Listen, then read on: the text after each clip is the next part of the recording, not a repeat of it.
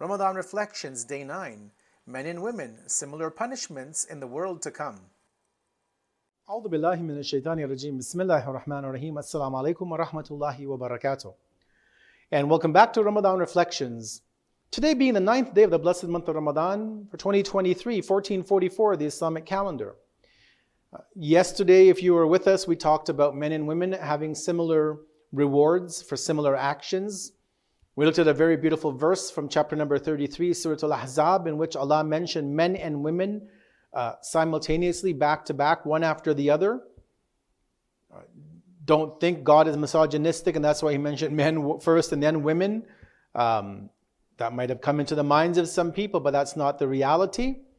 Um, in any case, we looked at how God has promised both of them great rewards for Islam, for Iman, for Qunut, for patience, for fasting, for all of the virtues that we looked at yesterday. Today, we turn our attention to men and women similar punishments in the world to come.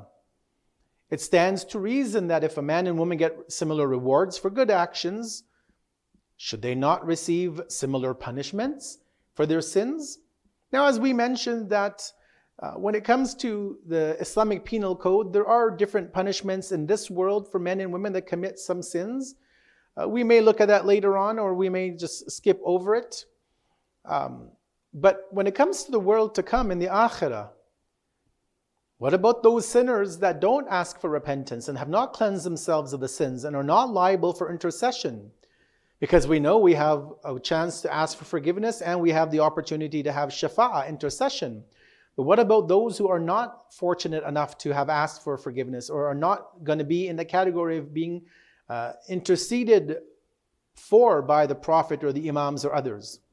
Will men and women get different punishments in the world to come for their sins, or will Allah deal with them with His justice? Will He punish a woman more and a man less, or vice versa? Well, in chapter 48, what I want to look at today, Surah Al Fath, verse 6, the Quran notes the following And that He may punish the hypocritical men and the hypocritical women, and the men and the women who associate partners with Allah, who always entertain evil thoughts about Allah Theirs will be the evil turn of fate. Allah has destined them to a severe punishment, eternally excluded them from His mercy, and prepared hell for them. How evil a destination to arrive at.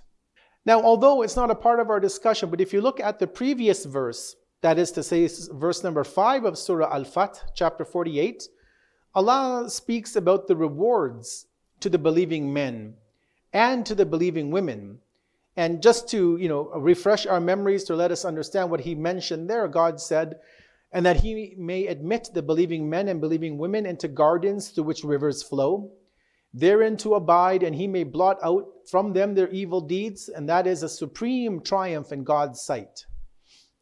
Now, this passage of verses, verses 5 and 6 specific, according to our commentators of the Quran, they say that these verses were revealed in regard to the peace treaty of Hudaybiyah. Now, I'll allow, uh, I'll give you some details about it, but I expect that you can do your research on your own if you don't know about the peace treaty of Hudaybiyah. But basically, in the outcome uh, in this verse, we see that both Muslim men and Muslim women were promised great rewards as it related to their acceptance of the peace treaty and all that ensued thereafter. If they followed it, they accepted the words of the Messenger of Allah, they would be equally rewarded. But what about the other side? You know, the verse is under review for today. We look at the fact that Allah does not discriminate in the world to when it come when it, to when it relates to punishments that the sinners do. Those who sinned and didn't ask for repentance in the life of this world, uh, they will be liable for a punishment in the world to come. Therefore, if a man sins, doesn't ask for repentance, and he's uh, held on that trial on the day of judgment, he's liable for the punishment in the world to come. And similar as a woman, if she sins, she's also liable for her punishment with Allah on the day of judgment. Now, this is made clear in the verse that we began with for today, because it began by highlighting, and Allah mentioned it again, again, in, uh, mentioned it in both ways. He says that Allah would punish the hypocritical men and the hypocritical women, and the polytheists from amongst the men, and also the women. In addition, we saw that Allah noted that those individuals, men and women that housed bad intentions about Allah, They would also have a price to pay in the world to come. Both of them. Allah will not exonerate one or the other. They're both responsible for their own personal decisions. The verse continues in which Allah notes that there were men and women that pretended to be Muslims in the city of Medina. But they continuously entered evil thought, entertained evil thoughts about Allah. They were what we would call companions of the Prophet, men and women, but they were not devoted to God and to the Prophet. So, what's their outcome? Well, it's very simple. God mentions in this verse, He says both the women and the men will have a severe punishment from Allah. Just as they would receive a similar a great reward, they will also receive a great punishment. They will be eternally excluded from the mercy of Allah. In other words, Allah has covered them with His la'an. And as Allah said, He would prepare hell for them, or He has prepared hell for them. Now, why would Allah make this punishment to both genders so clear? Why did He have to say hypocritical men and women? He could have just left it general, just hypocrites. Simply put, I think we need to recognize that Allah wants to stress at every possible point in the revelation that men and women have shared outcomes, both good and bad.